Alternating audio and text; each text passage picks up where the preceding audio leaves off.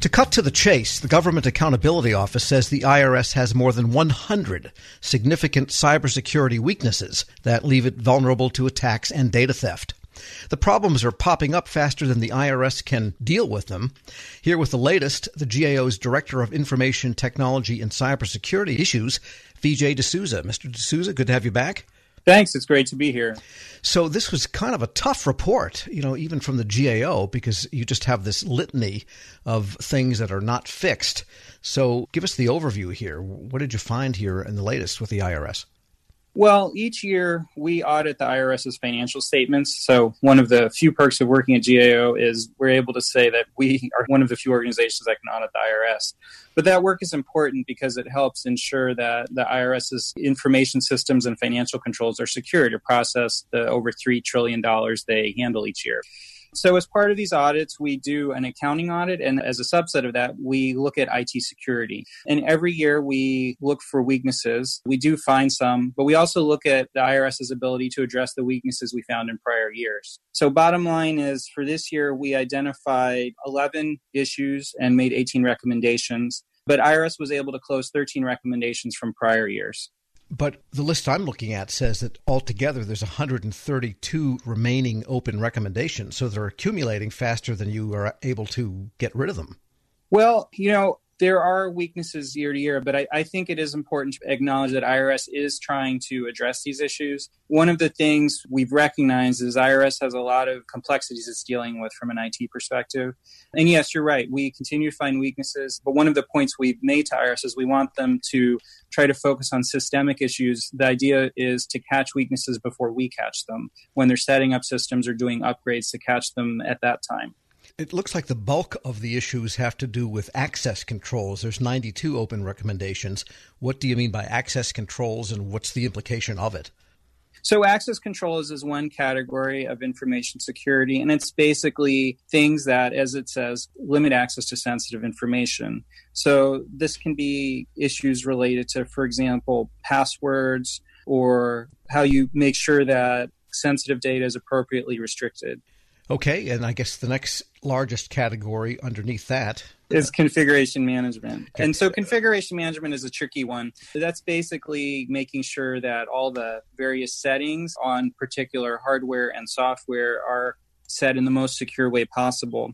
One of the challenges with that is if you're a large organization like IRS, how do you make sure that everything is configured securely, but not so securely that it breaks things? You know, that's always an issue.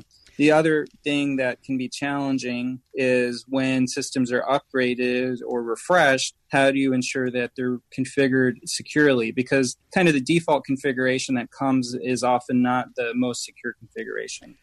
And looking at the bigger picture here with all of these recommendations for access controls, configuration, is this in any way related to the large number of applications that are still legacy and running on legacy code for the IRS? For sure. You know, one of the challenges IRS faces is applying modern security standards to older software. Now, they have ways to do this, but it's not as easy as if they were starting from scratch with a completely modern platform. IRS spends hundreds of millions of dollars a year modernizing its IT systems, but it's always in sort of a catch up and it's always trying to triage and prioritize the most critical systems for updates and upgrades. We're speaking with Vijay D'Souza, Director of Information Technology and Cybersecurity Issues at the GAO. So it sounds like their cybersecurity and their modernization, which is kind of a classic question, it all comes together in the most dramatic way, really, for the IRS. Right. The IRS is one of the largest organizations in the country. And from an IT perspective and a dollar perspective, it's got quite a lot on its plate right now the combination of trying to upgrade systems, deal with ongoing changes in tax laws, and handle continued threats to its systems, and also to the taxpayers' sensitive information, you know, it's not an easy task for them. And what do they say when presented with here's the latest report, you're up to 132? Uh, IRS is very receptive to our findings. You know, we do see that they're making a good faith effort to address them from year to year. We continue to meet with them on an ongoing basis to identify ways that they can continue to improve. So they concurred with all of the issues that we identified in our report and have identified ways to improve them. One of the issues, though, you kind of pointed out that in some cases the numbers sort of pile up the issue is some of these things re- require fundamental large scale upgrades to infrastructure and irs doesn't understandably want to make a lot of changes to its it infrastructure in the midst of filing seasons or in the midst of a lot of other outside changes so for example what's happening right now this is probably not the ideal time to be taking systems down to do patches and upgrades I was going to say they've got these new impositions from Congress under the different acts. There could be another one coming yet with more stimulus payments to individuals. And so all of their issues with database access and with financial controls and do they have basically the correct data they need in the first place to be able to do this accurately? That's all crowding in on the ability to step back and say, where do we need to go next with our modernizing? Right. You know, I think the analogy is, you know, you don't want to try to fix the airplane while you're flying it, but on some level, that's what you have to do with these systems. They're being used 24 7. So you have to schedule and when is the time we're going to take the system down? When is the time we're going to do the upgrades? We need to test things before we turn them back on. So all those things aren't easy.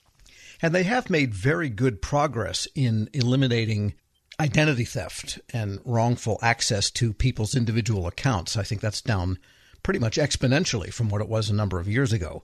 So they have shown they can fix things when they put their mind to it as an agency. Yes, I mean, IRS has definitely recognized identity theft as an issue and they've taken a lot of steps to address it. Things like that, just like other cyber threats, are always a moving target, though. The trick is trying to stay one step ahead. And as new fraud schemes come up and new information security weaknesses come up, trying to figure out how you're going to address them. Would it be accurate to say that any agency or any organization, if you looked at it annually, there would be new cybersecurity vulnerabilities because that's the nature of the beast? There's always something new. The question is, how fast can you close them so that you're ready to take on the latest?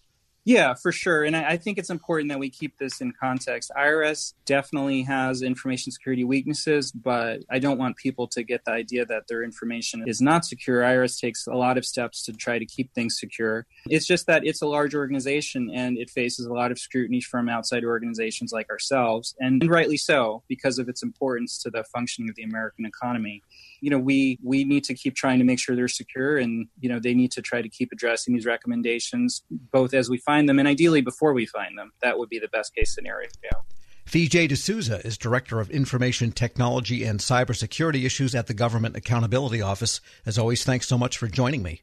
Thank you. It was great to be here. We'll post this interview along with a link to his report at federalnewsnetwork.com slash Federal Drive. Hear the Federal Drive on your schedule. Subscribe at Apple Podcasts or Podcast One.